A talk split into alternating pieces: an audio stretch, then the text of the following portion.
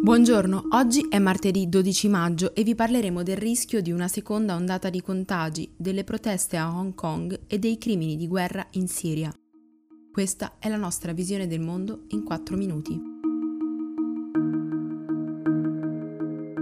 Un'analisi di oltre 5.300 genomi di coronavirus prelevati in 62 diversi paesi sembra provare l'esistenza di alcune variazioni del virus che ne facilitano la diffusione e che potrebbero rappresentare un ostacolo all'elaborazione di un vaccino efficace. Proprio per questo gli scienziati hanno ribadito per l'ennesima volta l'importanza della collaborazione internazionale affinché ogni scoperta o dato rilevante venga condiviso con il resto del mondo.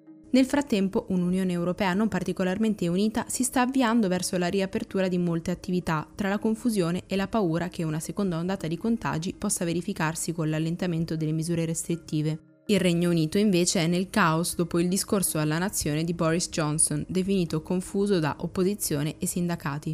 In Cina invece, appena una settimana dopo la riclassificazione di tutte le regioni come a basso o medio rischio, il livello di allerta è salito nella città di Shulan, sul confine russo e nordcoreano, dove sono stati registrati 12 nuovi casi. Tra questi anche una donna che non sembra aver avuto contatti con persone provenienti dall'estero o da luoghi a rischio, il che fa pensare che la malattia potrebbe essere più diffusa di quanto dicano i numeri ufficiali. È lo stesso problema con cui sono alle prese anche le autorità sudcoreane, che stanno cercando di contenere una nuova ondata di contagi apparentemente partita da un quartiere di nightclub di Seoul, molto frequentati dalla comunità LGBT. Per questo si è verificata un'ondata di omofobia sui social e sui giornali e si teme ci possano essere ripercussioni ancora peggiori. Le autorità di Hong Kong hanno dichiarato di aver arrestato 230 persone durante le proteste del fine settimana. Dopo lo stop dovuto all'emergenza coronavirus, i manifestanti sono tornati in piazza per chiedere più democrazia e indipendenza dalla Cina.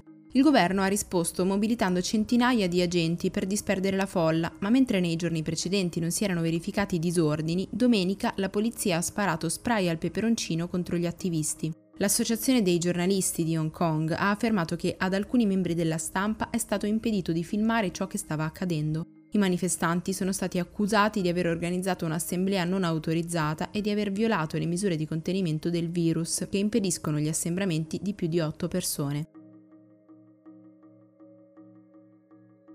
Anche secondo un rapporto di Amnesty International, nell'ultimo anno le forze governative siriane sostenute dalla Russia hanno commesso nel nord-ovest del paese azioni equiparabili a crimini di guerra. L'organizzazione, attraverso interviste, foto, video e audio, ha documentato almeno 18 attacchi contro strutture mediche e scuole avvenuti tra il 5 maggio 2019 e il 25 febbraio 2020 nelle province di Idlib, Aleppo e Hama. Gli episodi più gravi sono avvenuti all'inizio di quest'anno, quando il governo siriano mirava a riprendere gli ultimi territori del paese ancora in mano ai ribelli. Un'escalation che ha provocato lo sfollamento di centinaia di migliaia di persone, il peggiore dall'inizio della guerra. Il governo iraniano ha dichiarato che domenica, nel Golfo di Oman, un missile antinave partito per ordine delle guardie rivoluzionarie ha colpito per sbaglio un'imbarcazione iraniana, uccidendo 19 marinai e ferendone altri 15. L'incidente è avvenuto vicino allo stretto di Hormuz, dove passa circa un quinto del petrolio mondiale. L'episodio, di cui ancora le ricostruzioni sono incerte, ha destato grande attenzione perché non sarebbe il primo grave errore compiuto dall'esercito iraniano quest'anno. Lo scorso gennaio infatti è stato ritenuto responsabile di aver abbattuto per sbaglio un aereo di linea ucraino vicino alla capitale Teheran, uccidendo tutte le 176 persone a bordo.